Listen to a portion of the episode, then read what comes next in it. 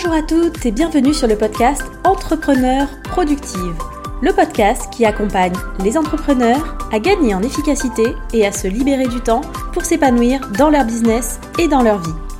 Je m'appelle Milena et je suis coach en productivité et organisation. Ici, je vous partage mes conseils, méthodes et astuces pour devenir plus productive et développer votre business dans la joie et la bonne humeur. Alors sans plus attendre, je laisse la place à l'épisode du jour. Bonne écoute Hello et bienvenue dans ce nouvel épisode du podcast. Aujourd'hui, on va parler des lois de gestion du temps. Tu en as peut-être déjà entendu parler, tu en connais sûrement certaines, mais du coup peut-être pas toutes les huit que je vais te présenter aujourd'hui. Ces lois de gestion du temps, elles sont issues de la recherche scientifique, économique, psychologique, et en fait, elles impactent notre quotidien, qu'on le veuille ou non. Mais du coup, bah, quand on sait comment elles fonctionnent, elles peuvent vraiment devenir des alliés précieuses pour notre productivité.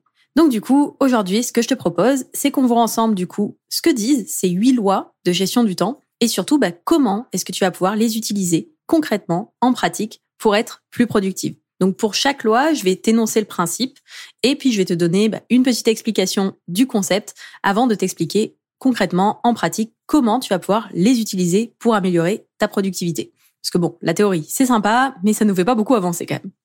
Donc la première loi, celle qu'on retrouve très souvent, je pense que tu en as déjà entendu parler, c'est la loi de Pareto. La loi de Pareto, elle nous dit que 80% des effets sont le produit de 20% des causes. On l'appelle aussi la loi 80-20. C'est une loi qui a été découverte dans le cadre de la répartition des richesses par un économiste italien au 19e siècle qui s'appelait Monsieur Pareto, d'où le nom. Et en fait, après analyse, on s'est rendu compte que cette loi, elle s'applique à énormément de domaines.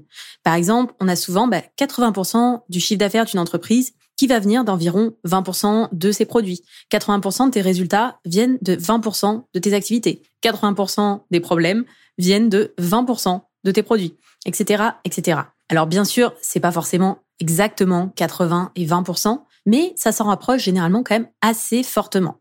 Donc en pratique, qu'est-ce que ça veut dire? Ça veut dire qu'en termes de productivité, en te concentrant sur 20% de ton activité, c'est là où tu vas générer 80% du résultat. Et ça veut dire aussi que quand tu vas faire une tâche, en fait, généralement, si tu fais le truc à 20% déjà de l'essentiel, le gros du truc, c'est déjà 80% du résultat. Donc bien sûr, ça va aussi te demander d'analyser ton travail pour savoir justement ben, c'est quoi ces 20% essentiels sur lesquels tu dois te concentrer en priorité. Et une fois en fait que tu as fait cette analyse, tu vas pouvoir bah, mettre de côté potentiellement le reste en abandonnant certaines activités qui sont justement moins prioritaires. Si on prend l'exemple de mon propre business, au niveau marketing, mon 20%, c'est clairement la création de nouveaux épisodes de podcast qui ensuite vont euh, être recyclés, vont être retranscrits en articles de blog, puis euh, je peux en faire des euh, contenus sur Instagram, etc. Mais je sais que c'est vraiment le podcast, c'est ça qui m'apporte le plus en termes de résultats sur le long terme au niveau visibilité. Alors bien sûr, ça ne veut pas dire que je fais que ça de toutes mes journées, que je ne suis pas présente sur d'autres plateformes. Et puis bon, il y a aussi tous les autres aspects de mon business à gérer. Mais je sais vraiment que c'est là-dessus que je dois mettre la priorité. C'est ces 20%-là qui vont vraiment me faire le maximum de résultats. Donc vraiment, je t'invite hein, à te poser cette question justement. C'est quoi les 20% de ton activité qui génèrent le maximum de résultats. Les 20% dans différents domaines de ton activité aussi, au niveau marketing, au niveau stratégie, au niveau financier, au niveau administratif, au niveau euh, de euh, ton suivi client, de l'accompagnement de tes clients, si tu fais de la prestation, de l'accompagnement, au niveau de tes produits, c'est quoi les produits qui te rapportent le plus de chiffre d'affaires, c'est quoi les offres qui génèrent le plus de résultats? Et comme ça, en fait, tu peux vraiment mettre le focus, mettre le paquet là-dessus et potentiellement, bah, du coup, simplifier aussi ton activité, simplifier ce que tu fais, enlever les choses qui te servent à rien, en fait, ou en tout cas qui t'apportent très peu et, ou alors, bah, le faire moins, y passer moins de temps et euh, potentiellement, bah, te dire ça, je verrai plus tard. Vraiment, ça peut te permettre aussi, quand tu te sens un peu débordé, quand tu as plein de choses à faire, de prioriser en fait. De dire, OK, le plus important, c'est quoi? Pour moi, par exemple, je sais que le plus important, là, en ce moment, parce que j'ai décidé aussi de mettre le focus sur le podcast, c'est de sortir un épisode de podcast par semaine. Euh, d'ailleurs, je ne sais pas si tu l'auras remarqué, mais du coup, le podcast est passé à un épisode de podcast par semaine, au lieu de un épisode toutes les deux semaines précédemment. Et du coup, bah, si je dois choisir, si je dois prioriser, bah, c'est ça que je vais faire en premier, parce que c'est ça pour moi qui est le plus important, qui est mon 20%. Et peut-être que bah, je ferai moins de posts sur Instagram, par exemple. Et ça, je sais que ça me génère peut-être moins de résultats.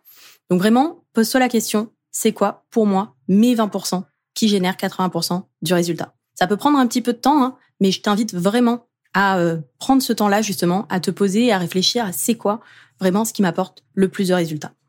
Ensuite, la deuxième loi de gestion du temps dont j'ai envie de te parler aujourd'hui, c'est la loi de Parkinson. La loi de Parkinson, qu'est-ce qu'elle nous dit? Elle nous dit le travail s'étale de façon à occuper tout le temps disponible pour son achèvement. Donc cette loi, elle a été publiée hein, pour la première fois en 1955 dans The Economist et c'était suite à une étude sur le travail des fonctionnaires dans les administrations britanniques. Et en fait, l'idée derrière, c'est que tout travail finit par occuper le temps qui lui est imparti. Si tu as une tâche à réaliser en une semaine, tu vas mettre une semaine pour la faire. Si on te laisse qu'une journée, bah, miraculeusement, tu vas réussir à l'achever dans la journée, dans le délai imparti. Et ça, je suis sûre que tu t'en es déjà rendu compte en pratique, que ce soit dans ton business, sur des tâches perso. Par exemple, si tu as un rendu à faire pour un client, tu t'es noté que euh, c'était à faire dans 10 jours. OK, tu as commencé tranquille, tu as procrastiné peut-être dessus un jour ou deux, et tu dis que va bien falloir les 10 jours pour terminer. Et puis là, tu te rends compte que tu t'es planté de date, ou ton client, il te dit qu'en fait, il en a besoin absolument d'ici demain. Panique à bord, t'as plus qu'une journée pour terminer. Et en fait, bah, tu vas te dépêcher, tu vas être un peu moins perfectionniste, tu vas aller vraiment à l'essentiel et finalement, tu vas réussir à terminer dans les temps. Bon, peut-être que tu vas faire une petite nocturne, tu vas finir un peu plus tard ce jour-là, mais en fait, tu vas quand même y arriver. Et euh, en plus, tu auras gagné bah, du coup une semaine pour faire autre chose. Et ça, c'est vraiment la loi de Parkinson. Et du coup, en pratique, tu peux t'en servir aussi pour euh, justement éviter de perdre du temps avec une tâche qui s'étale sur une trop longue période. Du coup, tu peux essayer vraiment de te fixer des deadlines qui sont beaucoup plus proches. Alors, il faut rester quand même réaliste. Hein. Euh, si je, tu te dis, euh, ok, loi de Parkinson, euh, je dis que ça va mettre le temps que j'ai décidé que ça allait mettre, donc c'est parti, je me laisse 24 heures pour sortir un nouveau produit. clairement, ça va être un peu compliqué. Mais voilà, tu peux aussi rester quand même réaliste, mais avec un peu de challenge pour te motiver. Parce qu'en fait, du coup, si ta date butoir, en fait, elle est trop éloignée dans le temps, tu vas avoir tendance à procrastiner, tu vas avoir tendance à t'y mettre à la dernière minute, et encore plus si tu considères que tu as largement le temps de finir la tâche. Par contre, si tu te fixes une deadline dans les heures à venir, bah là, tu auras vraiment ce sentiment d'urgence qui va te motiver aussi à avancer efficacement. Et tu perdras du coup aussi moins de temps à perfectionner pendant des heures un travail pour euh, une amélioration qui est minime que personne ne va voir. Et du coup, bah là, on vient en plus directement appliquer aussi la loi de Pareto et sa règle du coup des 80-20. Donc ça, notamment en pratique, je t'invite vraiment à définir des tâches. Tu vas te mettre des échéances, par exemple sur une journée, avec des tâches qui sont quand même réalistes. Donc en fait, décomposer aussi tous les projets que tu as, les grosses tâches que tu as à réaliser en petites tâches unitaires sur lesquelles tu vas pouvoir mettre des échéances. Ben voilà, sur la journée, sur la matinée, sur la semaine, et sans aller sur quelque chose qui est hyper long. Parce que quand tu te dis bon bah mon objectif c'est que euh, dans euh, trois mois j'ai réalisé ça, si tu vas pas dans le détail et que tu te fixes pas des échéances au jour le jour, bah en fait les trois mois ils vont arriver finalement assez rapidement et au final tu n'auras pas avancé. Mais du coup, bien utiliser la loi de Parkinson, c'est vraiment une super alliée pour lutter contre la procrastination, puisque ben, en fait, elle joue du coup sur notre sentiment d'urgence aussi vis-à-vis d'une tâche. Troisième loi de gestion du temps, c'est la loi de Carlson, qui nous dit que un travail réalisé en continu prend moins de temps et d'énergie que lorsqu'il est réalisé en plusieurs fois. Donc ça, c'est l'économiste hein, Soon Carlson qui a analysé le travail de manager dans les années 50 et qui a prouvé hein, qu'une tâche mettait plus de temps et prenait plus d'énergie si on s'interrompait plusieurs fois et qu'on ne la terminait pas d'une traite. Et de même, dans l'autre sens, lorsqu'on regroupe des tâches du même type sur une période donnée, bah, on prend moins de temps pour les terminer que si on les fait de façon fractionnée. Et ça, hein, ça a été confirmé hein, depuis avec les avancées en neurosciences, puisqu'on sait que notre cerveau a besoin d'un certain temps à chaque fois pour se reconcentrer sur une tâche après une interruption. Je t'en ai déjà parlé plusieurs fois dans ce podcast. C'est clairement euh, la loi et euh, les avancées qui nous montrent que le multitâche, c'est vraiment pas efficace du tout puisque le multitâche, c'est justement ce fait d'alterner entre différentes tâches, de jouer un peu au ping-pong entre différentes tâches euh, tout au long de notre journée puisque notre cerveau ne sait pas réellement faire vraiment du multitâche. Et je suis sûre que tu t'en es déjà rendu compte à chaque fois en fait que tu es distraite par un mail, un appel, une notification, même si c'est que pour quelques secondes, en fait l'activité que tu es en train de faire et que tu essaies de terminer, bah, elle va avoir tendance à prendre beaucoup plus de temps que prévu. Et du coup, cette loi-là, pour la mettre en pratique, qu'est-ce que tu vas pouvoir faire? Bah déjà, pour gagner du temps, tu vas pouvoir faire la chasse aux distractions. Notamment, bah, lorsque tu as une tâche qui est vraiment difficile à réaliser ou tu as besoin de concentration, je t'invite vraiment, vraiment à te prévoir des plages horaires sans interruption. Tu peux t'isoler dans une pièce, tu peux utiliser un casque anti-bruit et surtout prévenir, si tu as des personnes autour de toi, que tu ne veux pas être dérangé pendant cette période. Tu peux aussi essayer d'éliminer au maximum les notifications, que ce soit sur ton téléphone. L'idéal, c'est même de ne pas l'avoir à portée de vue. Ça évite que euh, même l'idée d'avoir une notification te déconcentre. Sur ta boîte mail, par exemple, supprime la notification des boîtes mail. Et d'ailleurs, en parlant d'email, je t'invite vraiment, si tu veux être vraiment efficace, au lieu de regarder tes mails à chaque fois que tu en reçois un, planifie-toi des périodes spécifiques dans ta journée pour gérer d'une traite tous les mails que tu as reçus. Tu seras beaucoup plus efficace puisque bah ça, c'est la loi d'avant, c'est la loi de Carlson qui nous le dit. Et si tu penses que tu passes trop de temps sur tes emails chaque jour, si tu veux, j'ai un épisode qui euh, te donne justement 8 conseils pour gagner du temps dans la gestion de tes emails. C'est l'épisode numéro 30 du podcast. Je te mettrai les liens, si tu veux, dans la description de cet épisode. On passe du coup à notre quatrième loi de gestion du temps, la loi d'Illich, qui nous dit que au-delà d'un certain seuil, l'efficacité humaine décroît, voire devient négative. Alors je pense que tu t'en es déjà rendu compte, mais l'être humain n'est pas un robot. Oui, je sais, c'est une grosse info. Et du coup, bah, c'est pas parce que tu travailles 10 heures d'affilée que, en fait, tu es aussi efficace tout au long de ces 10 heures. En fait, au bout d'un certain temps, notre cerveau, il a besoin d'une pause parce qu'il est incapable de se concentrer pendant plusieurs heures sur la même chose. Et d'ailleurs, ça, la plupart des études le prouvent, même si ça dépend beaucoup hein, de l'activité que euh, a en cours et de notre capacité de concentration on voit que en moyenne, d'après la plupart des études, notre capacité de concentration est limitée à 90 minutes, soit à peu près une heure et demie. À partir de ce moment-là, en fait, notre concentration, elle décroît fortement et en fait, on avance beaucoup plus lentement dans la tâche sur laquelle on est. Donc du coup, en pratique, une fois que tu sais ça, qu'est-ce que tu vas pouvoir faire? Pour être efficace bah, Il va falloir prendre en compte ce temps de repos dont ton cerveau a besoin régulièrement. Donc ça sert à rien de planifier des tâches pendant plusieurs heures d'affilée. Il vaut mieux prévoir des plages horaires réduites pour optimiser au final ton temps et ton efficacité.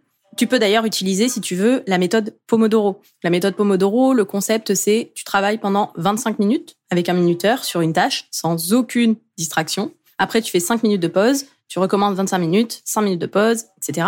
Et au bout de 4 cycles comme ça, tu peux prendre une pause un peu plus longue de 15-20 minutes pour que ton cerveau, justement, puisse vraiment se recharger. Ça, après, tu peux complètement ajuster hein, les durées euh, de cycle de travail, les, temps de pause. L'idée, c'est ça dépend aussi de la tâche que tu vas avoir à faire, ça dépend de toi, ta capacité de concentration. Mais voilà, ça peut être aussi intéressant d'utiliser comme ça cette méthode pour justement arriver plus facilement à te concentrer. Et du coup, le fait de faire des pauses quand même régulièrement comme ça dans ta journée, bah, ça évite du coup de laisser ton cerveau le temps de s'épuiser. Et donc, bah, forcément, tu vas aussi gagner du temps euh, dans les tâches que tu fais et tu vas être plus productive en fait, puisque bah, à chaque fois que tu travailles et que tu te concentres, ton cerveau, il est au top de la forme et du coup, tu peux vraiment avancer efficacement. On arrive à notre cinquième loi de gestion du temps, qui n'est pas du tout qu'une loi de gestion du temps, c'est une loi universelle de physique, qui est la loi de Newton, qui est le principe d'inertie, qui nous dit que tout corps persévère dans l'état de repos ou de mouvement uniforme en ligne droite dans lequel il se trouve, à moins que quelque force n'agisse sur lui et le contraigne à changer d'état. Ok, la formulation de la première loi de Newton, elle est un peu indigeste à première vue. Bon, au XVIIe siècle, ça avait son charme, hein. mais en fait, le principe, il est hyper simple. C'est sans aucune force, un objet au repos reste au repos, tandis qu'un objet en mouvement reste en mouvement. Et en fait, pour les êtres humains, c'est la même chose. Moins tu en fais, moins t'as envie d'en faire. Et quand t'es active, bah t'as beaucoup plus tendance à le rester et à continuer à avancer.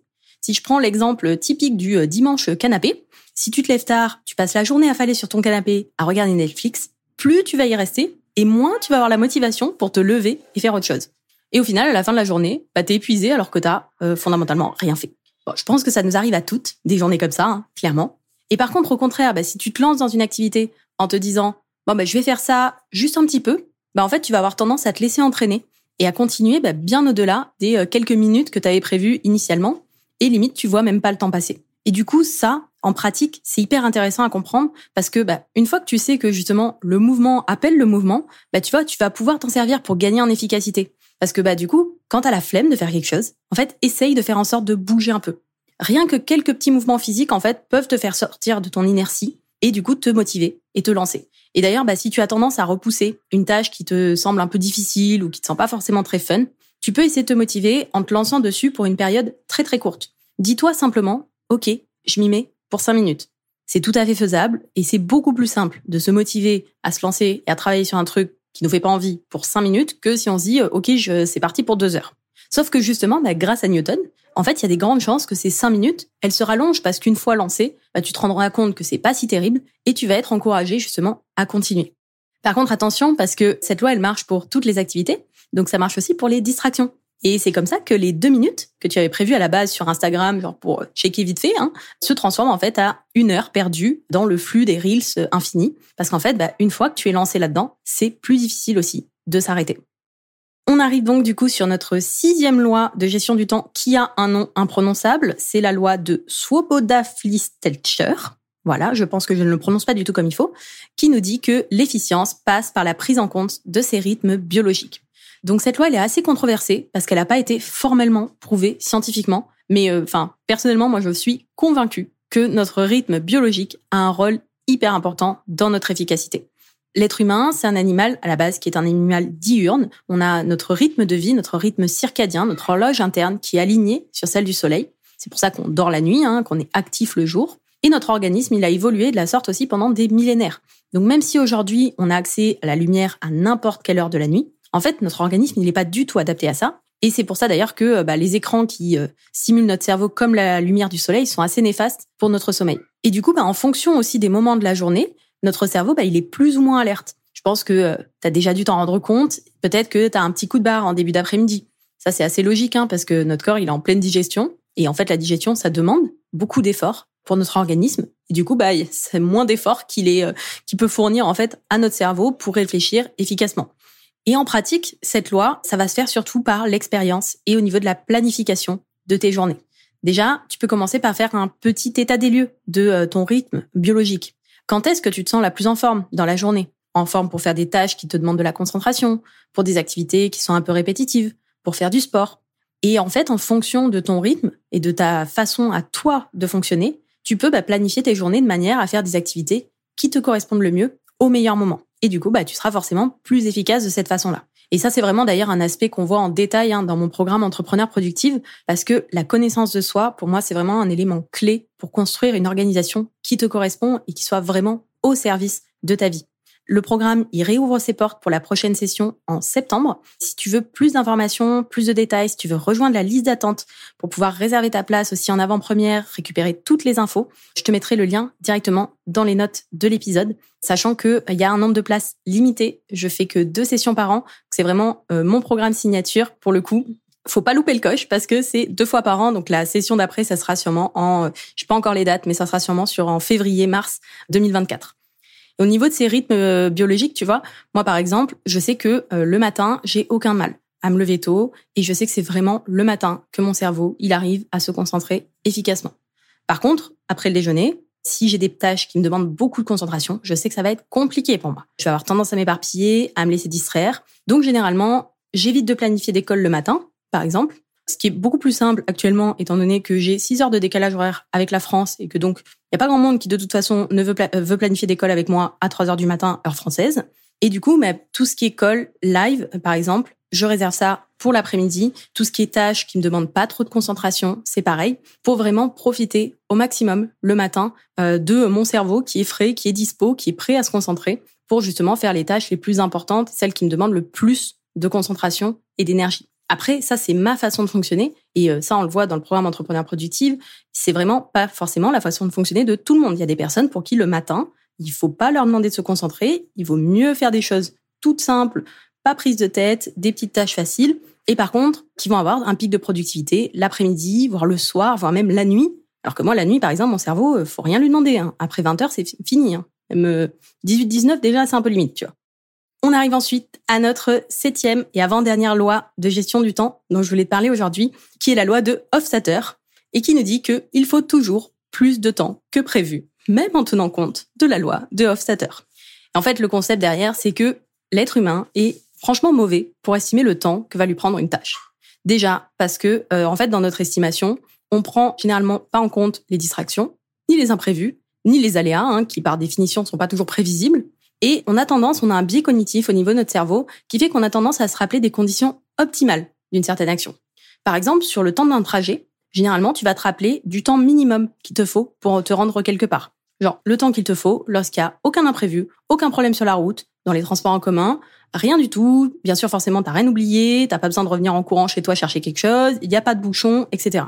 Sauf qu'en fait, en pratique, ce temps-là, il est rarement atteignable. Parce que, bah, justement, il y a souvent des imprévus dans la vie. Ce qui est bien avec les imprévus, c'est qu'en fait, on sait que ça va arriver. On sait pas quand, on sait pas comment, on sait pas combien de temps, mais c'est ça, la vie, c'est il y a souvent des imprévus. Et en fait, c'est exactement du coup ce que nous dit Hofstadter, c'est que il faudra toujours plus de temps que ce que tu avais prévu parce que justement, il y a des choses qui vont arriver que tu n'as pas forcément anticipées.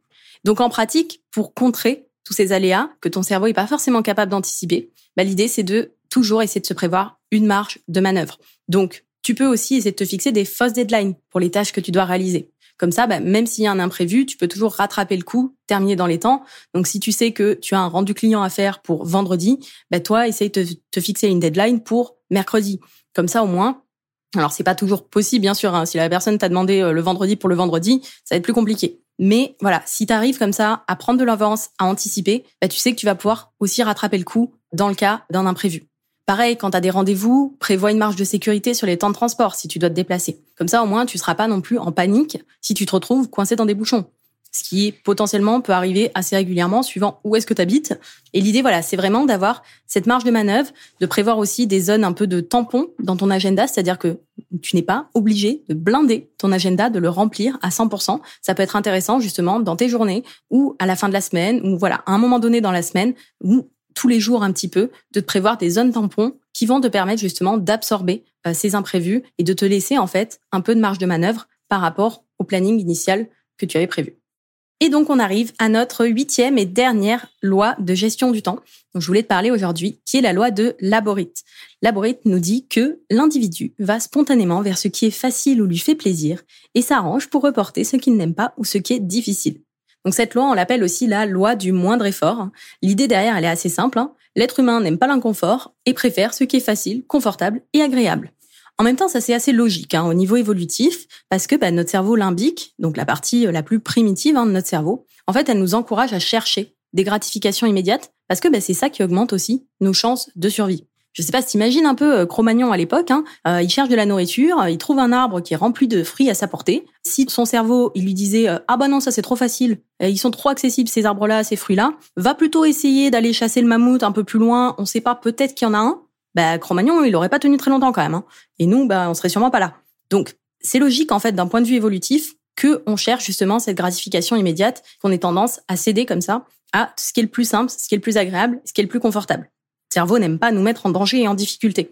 Et du coup, bah, on a tendance hein, à faire en priorité les activités qui sont les plus simples, les plus agréables, et à procrastiner forcément sur les tâches qui nous semblent les plus difficiles, celles qui nous font vraiment sortir de notre zone de confort. Donc en pratique, quand on sait ça, ok, qu'est-ce qu'on fait?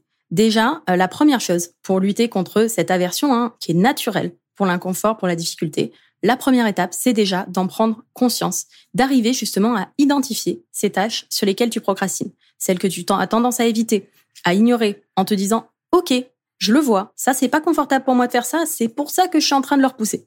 Et une fois en fait que tu as pris conscience de ça, bah tu peux du coup commencer à travailler dessus, essayer de découper cette tâche qui te paraît inconfortable pour la rendre bah, un petit peu plus accessible pour toi. Tu peux te demander quelle est la toute première étape, le tout premier petit pas que je peux faire pour avancer sur cette tâche? Des fois ça peut être juste ouvrir le logiciel, ouvrir une page, commencer à écrire le titre, commencer à lancer la vidéo, même si tu sais pas encore exactement tous les détails. Vraiment, essaie de décomposer et de trouver vraiment la première petite marche de l'escalier. Et en fait, une fois que tu es lancé sur cette première marche, tu vas voir que c'est pas si terrible et c'est pas si inconfortable que ça. Et en plus, bah, si on reprend notre loi précédente avec Newton, tu seras lancé. Et donc, du coup, il y aura beaucoup plus de chances que tu continues, du coup, à gravir tes petites marches une par une et arriver en haut de ton escalier à la fin à accomplir cette tâche-là.